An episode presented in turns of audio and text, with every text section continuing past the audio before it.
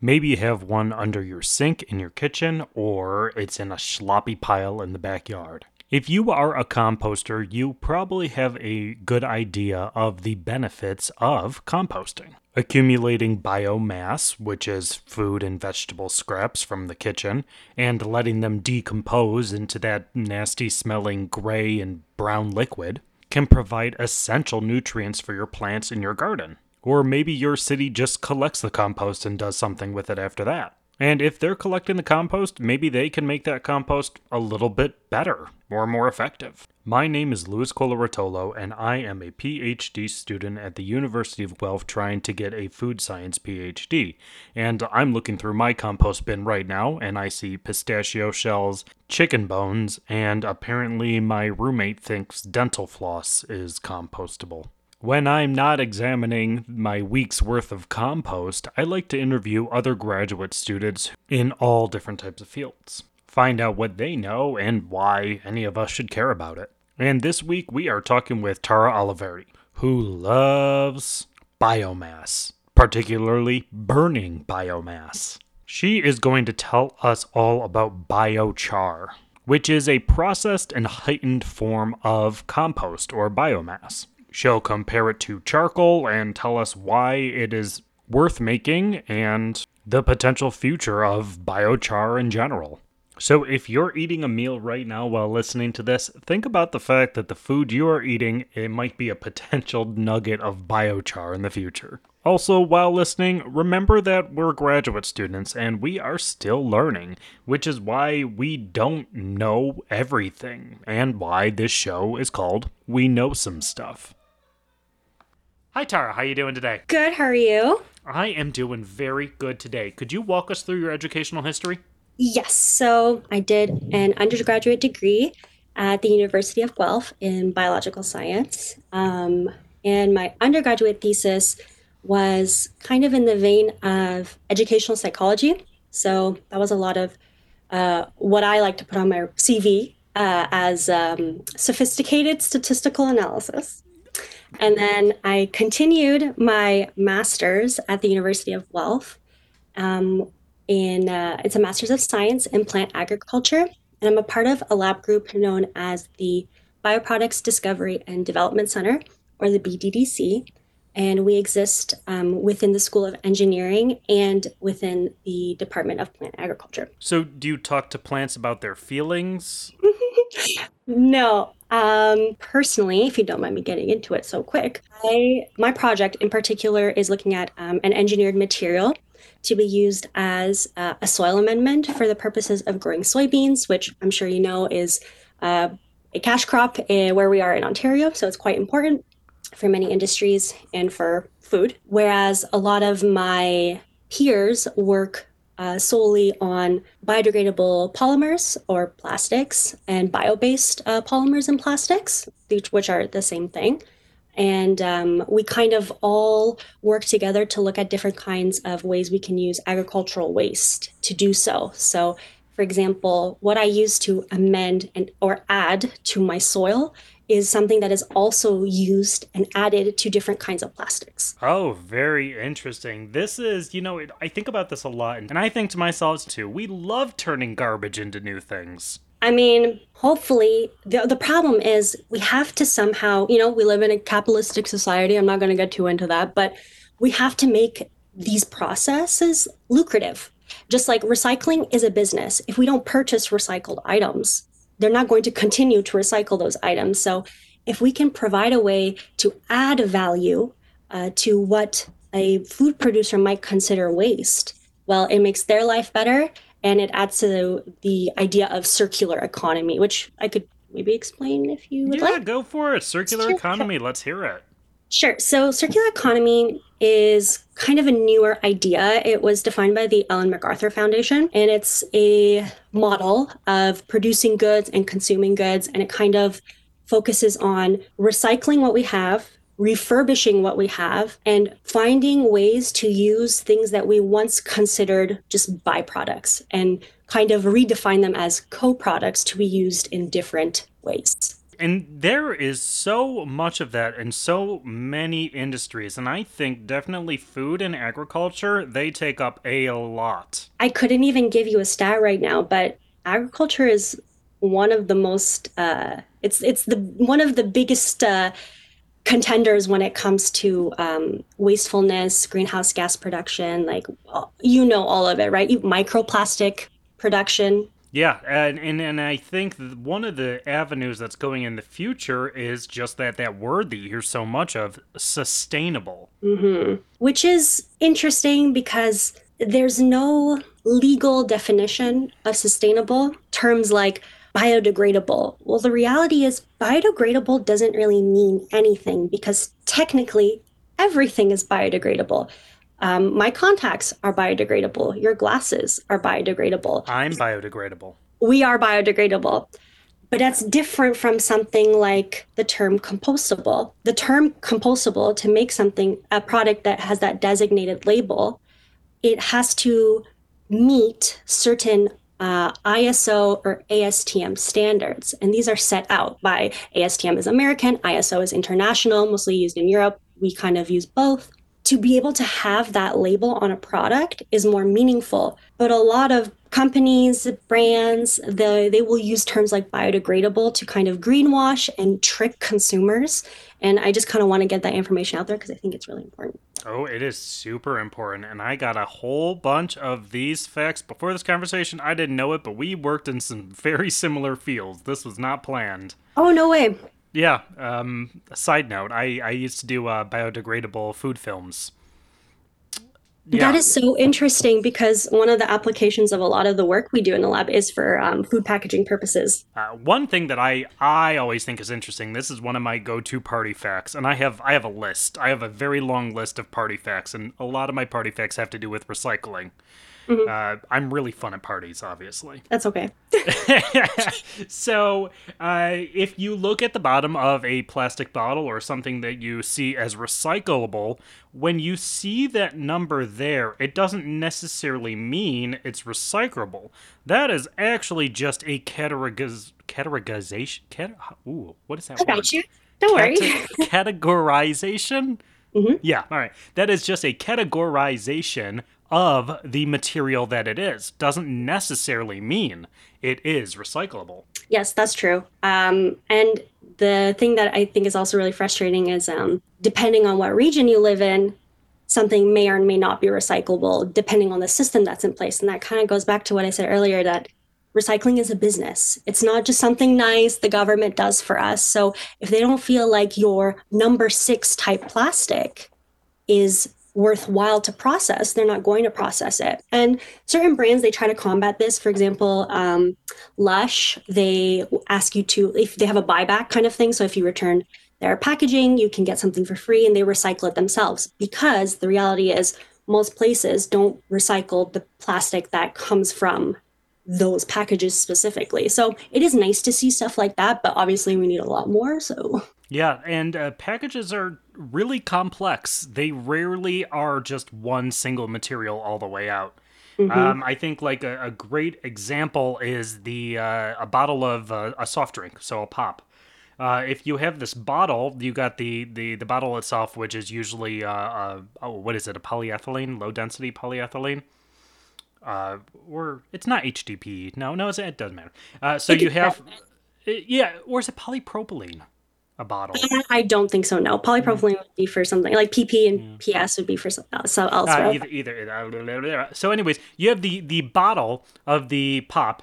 Uh, which is a different material than the label that tells you what flavor it is, which mm-hmm. is a different material than the cap. Exactly. And I don't think a lot of people know that. Like when you recycle, like let's say, um, hopefully where we're living, we're drinking tap water, but if you are somebody that suffers from kidney stones and you need to drink bottled water, you can recycle the bottle. You can't recycle the label on the water bottle that has glue on it, and you can't recycle the cap. Yeah, and ready for a bonus? What about that? If you take off that bottle top, there's that little ring that stays on the bottle. What mm-hmm. a what a tricky little ring that is. And oftentimes when these batches of like recycling come into a whatever processing center we have, oftentimes there's so much there that if they feel a certain box or a whole load a few people's worth of recycling, if it's contaminated, most of it actually just ends up in the trash anyway. Greasy pizza boxes, all that kind of stuff. Like it's super expensive to sort recyclables.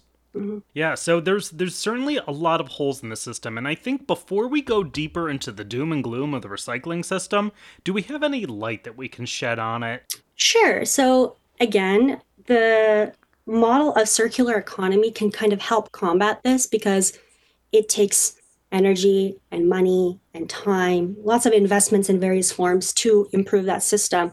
But if there's a way that we can take things like agricultural residues and use them for a different purpose, like food packaging or like what I use, biochar, we can help combat this issue a bit better. All right, so let's let's dig into the nitty-gritty. Let's hear more about this biochar. Okay.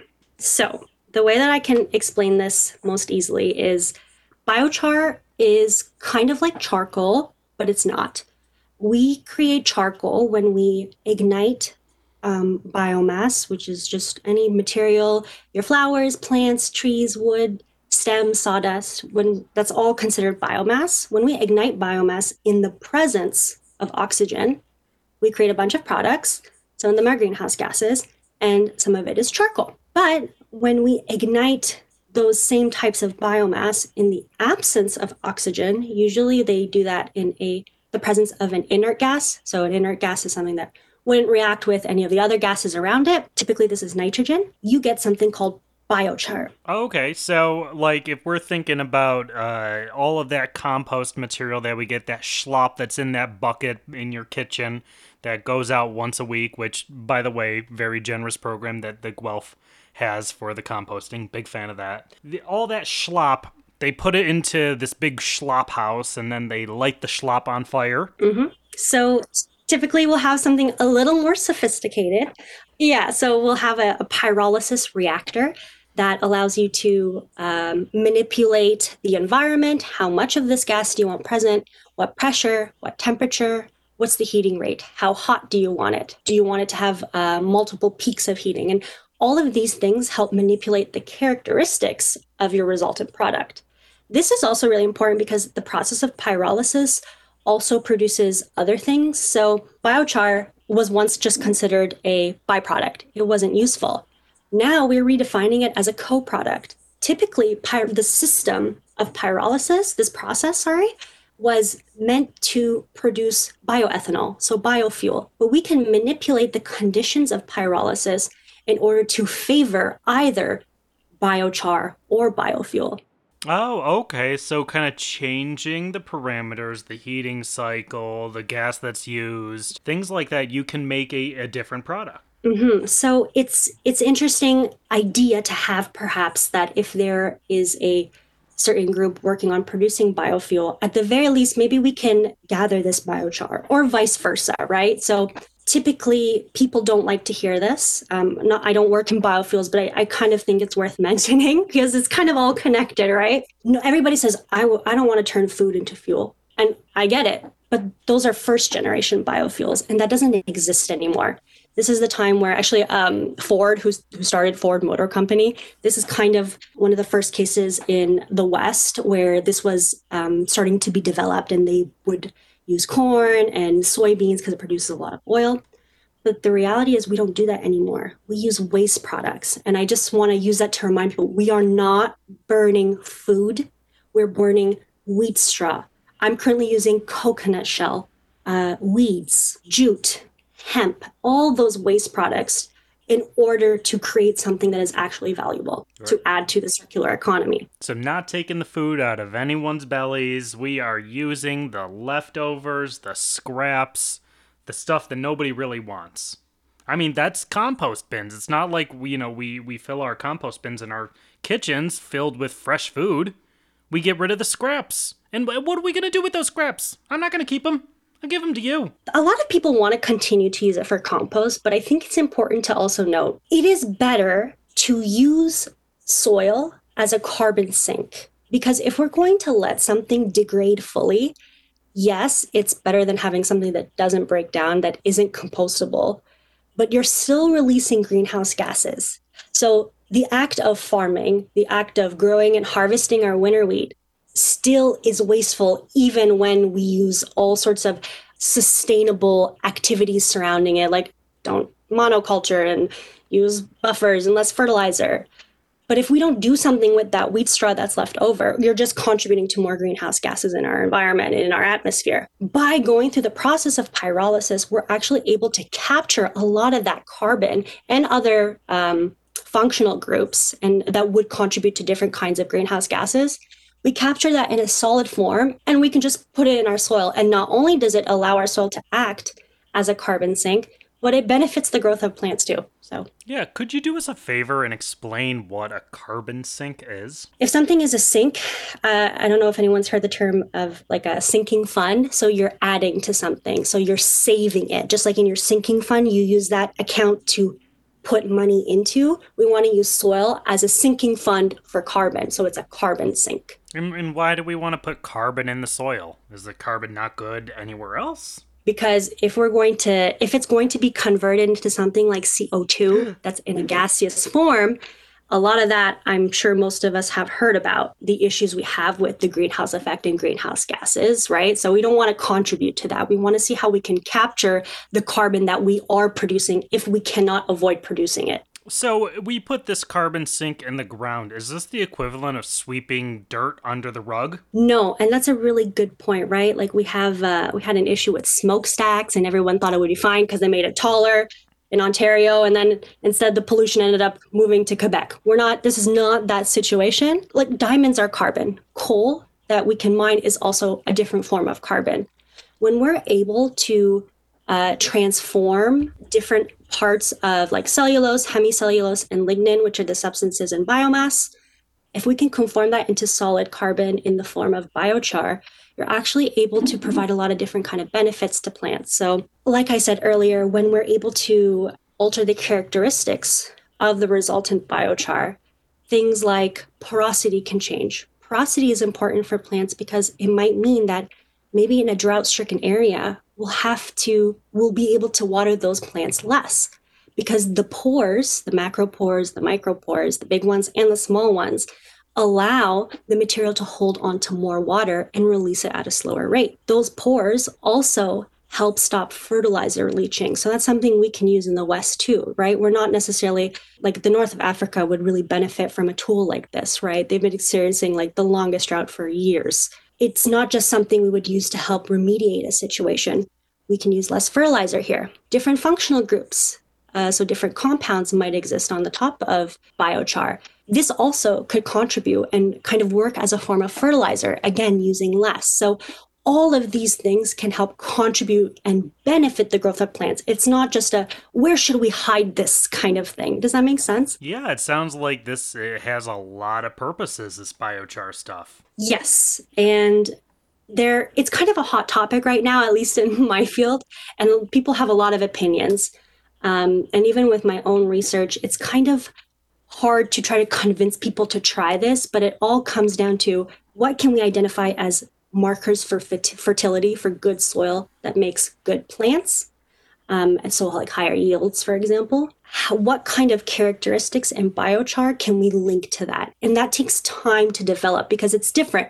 Depends not only on the all the conditions that I, I mentioned, there's also so many more I couldn't even get to, but also like the biomass that we're using. Is it wet biomass? Is it dry? Uh, where is it from? What species of plant is it from? Like there's so many factors and there's actually like a lot of work that needs to be done in this field. Help me understand how is this biochar not compost? Is it just because you burned it in nitrogen? Yes, so we're capturing it in a more solid form, right? Mm. So just like it takes, it's harder for um, a diamond to break apart, it's not so difficult for water to evaporate is this a is does that kind of make sense in a way? Would you say it's something like having a big like a loofah sponge versus a real tight knit sort of sponge?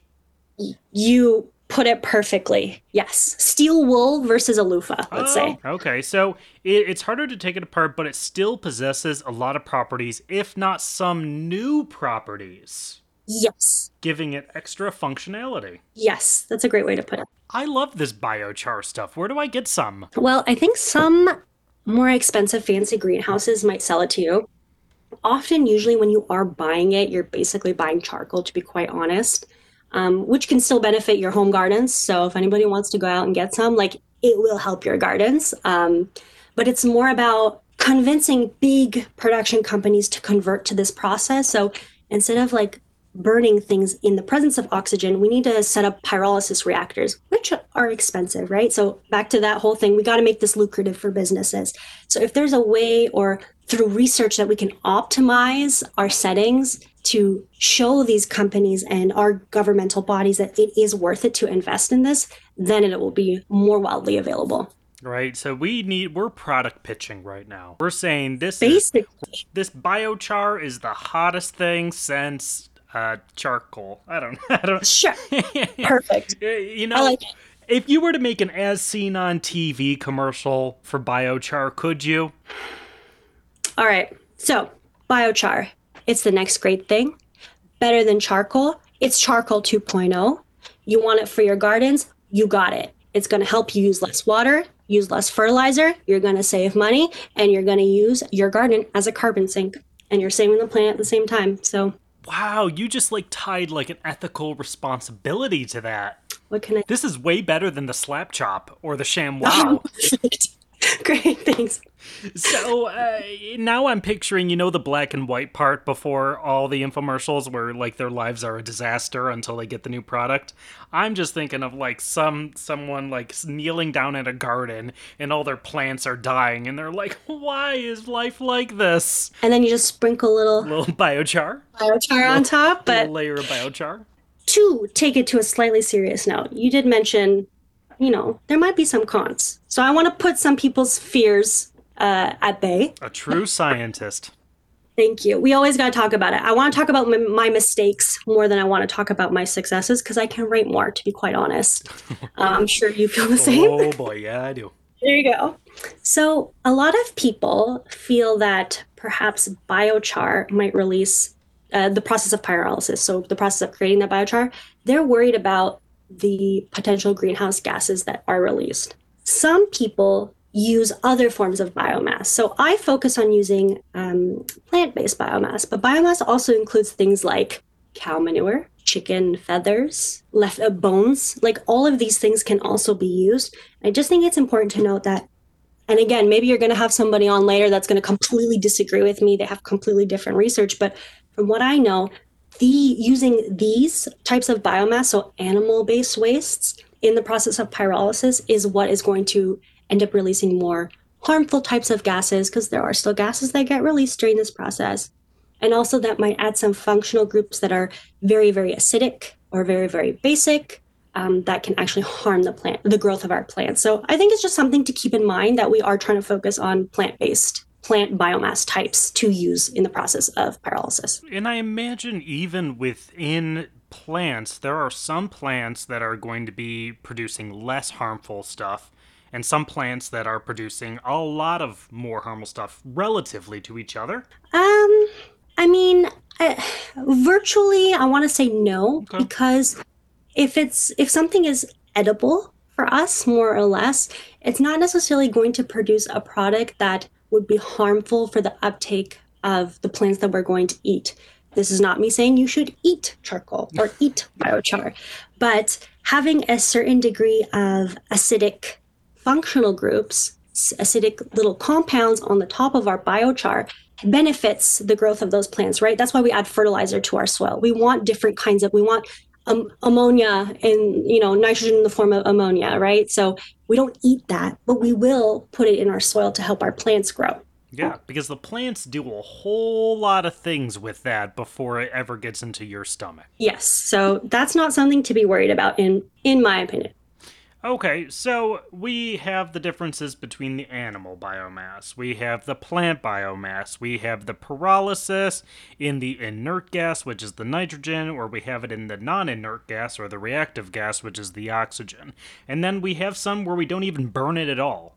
Or, well, is compost ever burned? Can So, compost, and clarify for me compost is never burned charcoal is burned and then Yes. Okay, so so we can say in general. We do not treat compost typically. We let nature take its course and it breaks down into carbon, oxygen, water, and base elements. Charcoal we burn in the presence of oxygen um, and it releases more um, greenhouse gases as compared to biochar uh, production. So we pyrolyze biomass to produce biochar. So we have less release of greenhouse gases and we have more interesting co-products like biochar and bioethanol that we can use for a whole bunch of different things. Okay, so we have these three, let's just call them major categories. I imagine there are some other small fringe things Sure. out there. There always are.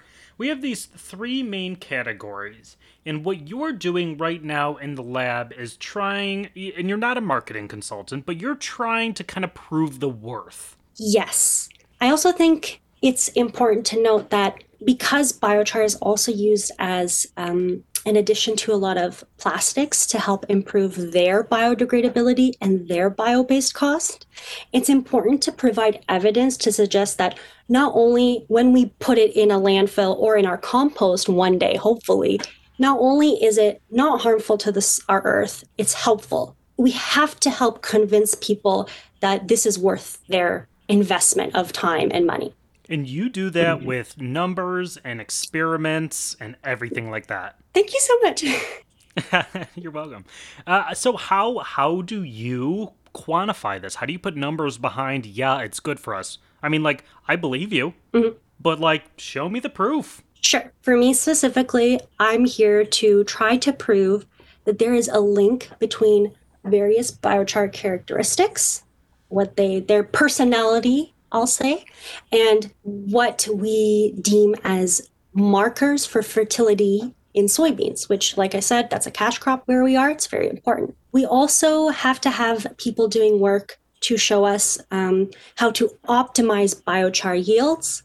So we want to be able to convert as much of the mass of the biomass into biochar as possible. So, based on what I've seen, some of it is kind of crazy to me. I've seen up to like 55%, 60% converted into biochar, which is quite a lot. I'll say that, especially compared to uh, charcoal production.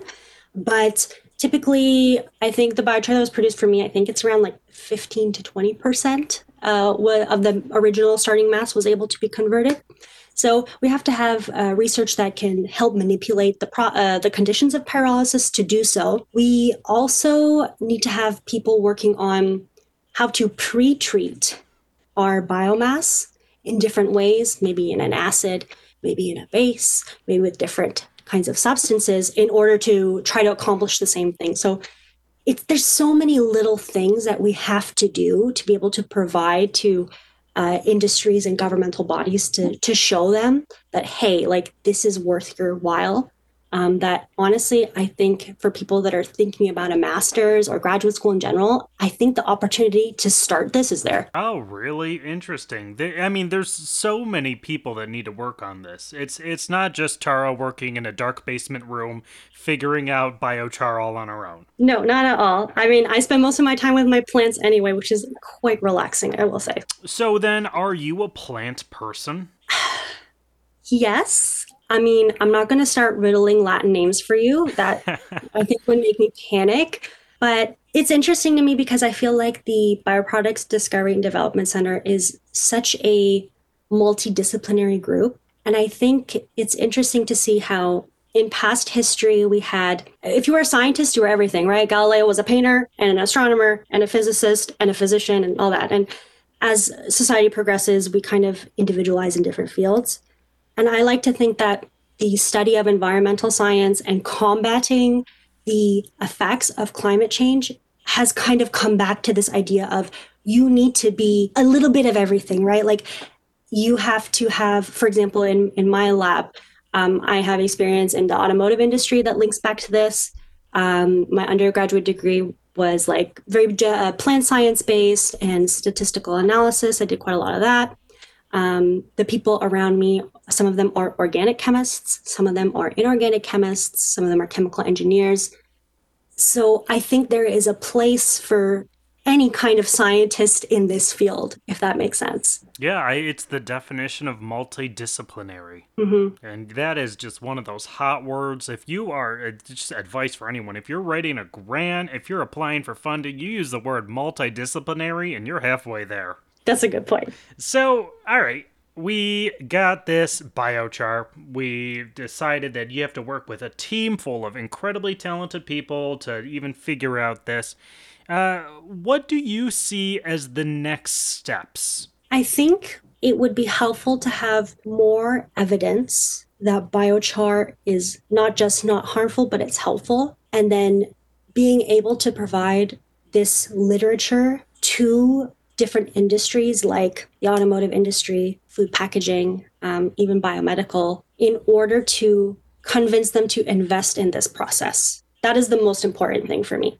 Okay, so then uh, prediction time, uh, which who knows, this episode might get dug up from some archives one day, um, and you'll be held against your word. But do you think that uh, in a certain amount of years, I will be able to go to a garden store and buy a big old bag of biochar? Oh, for personal purposes? Yeah. For sure. Okay. 100%. I think it is more ambitious to hope that perhaps we can use this as a way to help struggling nations, like nations that are closer to the equator, that are experiencing climate change more rapidly and for longer than we have. I think it's kind of sad, but I don't think we're going to get there until those of us in North America start experiencing food insecurity as a result of climate change. Um, so, unfortunately, that is my prediction. I think we are going to have to start going hungry in Canada and the US. We're going to have to start experiencing drought, and then the need will be addressed. But until then, I'm I'm not quite sure how we can best convince these people to do that. Yeah, and that is it's really kind of a scary sort of situation to face. So Yeah. people like you are kind of preventative measuring right now. You're saying like, well, it's not, you know, the most immediate issue right now, but you need to do your work in order for when it becomes an issue, we're at least one step ahead. And it's it's hard to do that, right? Like the reason that so many people don't believe in climate change is because they don't experience it. And it's it's very hard to be able to convince people to to pay attention and to think about these things. And I think that's why podcasts like yours are so important because scientists, I feel, and I'm sure you'll agree with me, we kind of gatekeep. I feel like we like to make people feel like they don't understand what's happening but we end up with a whole population of people that are not science literate enough to understand what they need to do in the next year or five years. So, stuff like this is super important. We have to try to allow people to be accepted into this. You don't have to be a scientist to understand science. You, you're I'm I'm about to start crying. I, I Oh really am. I'm gonna. I'm, Eh, I think we have a major issue in the scientific community where we kind of uh, pride ourselves on uh, superiority of knowledge, and that is to a detriment. Uh, we are not doing ourselves many favors at all by keeping our knowledge locked up. I mean, even to give you another kind of off example, you know, OMAFRA works through the University of Guelph through Plant Ag, and they work very closely with uh, food producers nearby. And there is a big issue because uh, they want to, it's not quite a neonicotinoid ban, it's quite a harmful um, insecticide, and it is affecting our bee population. So there is this kind of hope that we can phase out the use of neonicotinoids. The problem is we're not providing the food producers with any alternatives. We're not helping them fund any alternatives. We're just saying, hey, stop using them. You can use them under these certain guidelines. So if you count on the edge of your plot this number of insects uh, that are eating your crops, you are allowed to use this much insecticide. We're not hiring people to go check that. We're not hiring people to speak with them about it, to compile that data. We're trusting people that are already not doing as well. Farmers do not, are, it's not a very lucrative uh, profession. And we're telling them, you can't use this. We're not going to help you figure it out. And we're also not checking up on you. So, of course, they're lying. I'm not going to blame these people for that. It's, it's just such a big overarching issue. And we can't just like let it slide by. We have to be a part of the process. You have to explain to people why that this is important. We're gonna also need incentives to apply these things. Exactly. So this is back circling back to that uh, multidisciplinary approach that we were talking about earlier. Even within the development of this biochar, you need a whole bunch of people from a whole bunch of different fields. But in order for us to get something done in agriculture, we need the team of farmers. We need scientists.